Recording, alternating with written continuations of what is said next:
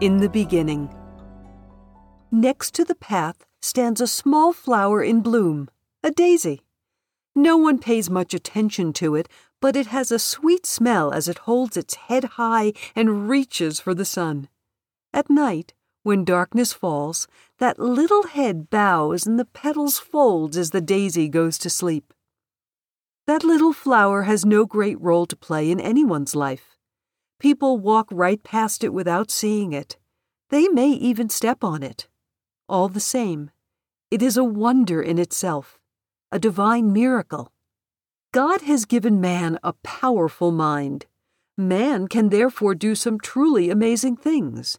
He can make cars and trains that skim across the surface of the earth at astounding speeds and airplanes that soar high above the clouds.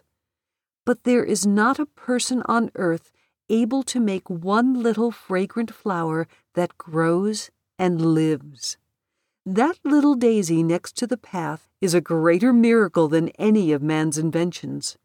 The things that man makes do not live and breathe. They are mechanical, or perhaps electronic.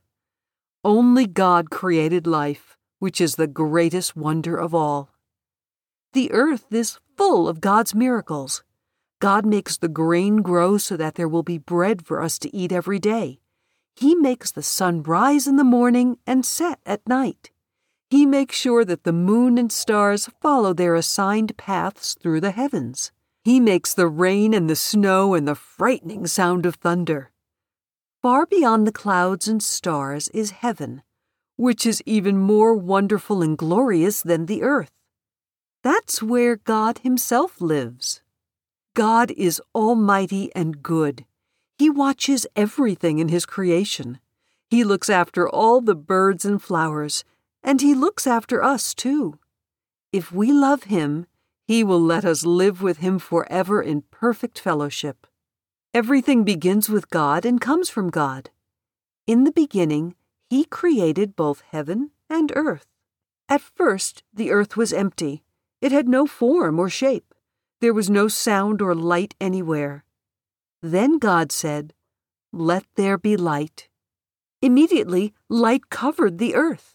Heaven was opened and the still earth was flooded with light. God saw that it was good. When evening came, it was dark again. God called the light day and the darkness night. After the darkness of night, a bright morning dawned, a second day. On that second day, God continued his work as creator. He said, Let there be a firmament. As soon as he spoke, it was there. Vapors began to rise from the earth and form white clouds in the blue sky. God sent winds to drive the clouds from one place to another. Then came evening and a new morning. A third day dawned. The whole earth was covered with water. But on the third day, God confined the water to certain parts of the earth. The waves obeyed his mighty voice. On the land no longer covered with water, there were stones of many shapes and sizes. Some of the land was covered with fine sand. God created sandy dunes and high mountains that the waters would not cover. The dry land he called earth, and the areas covered by water he called seas.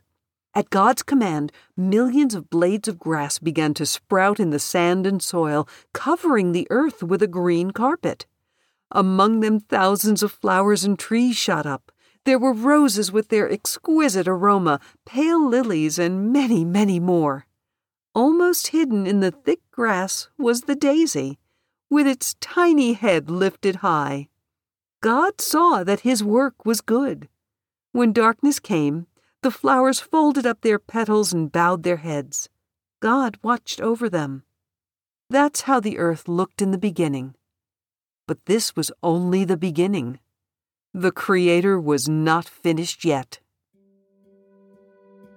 The Story Bible for Older Children, authored by Anne DeVries and published and produced in this digital format by Paideia Press, is brought to you by the Cantaro Institute.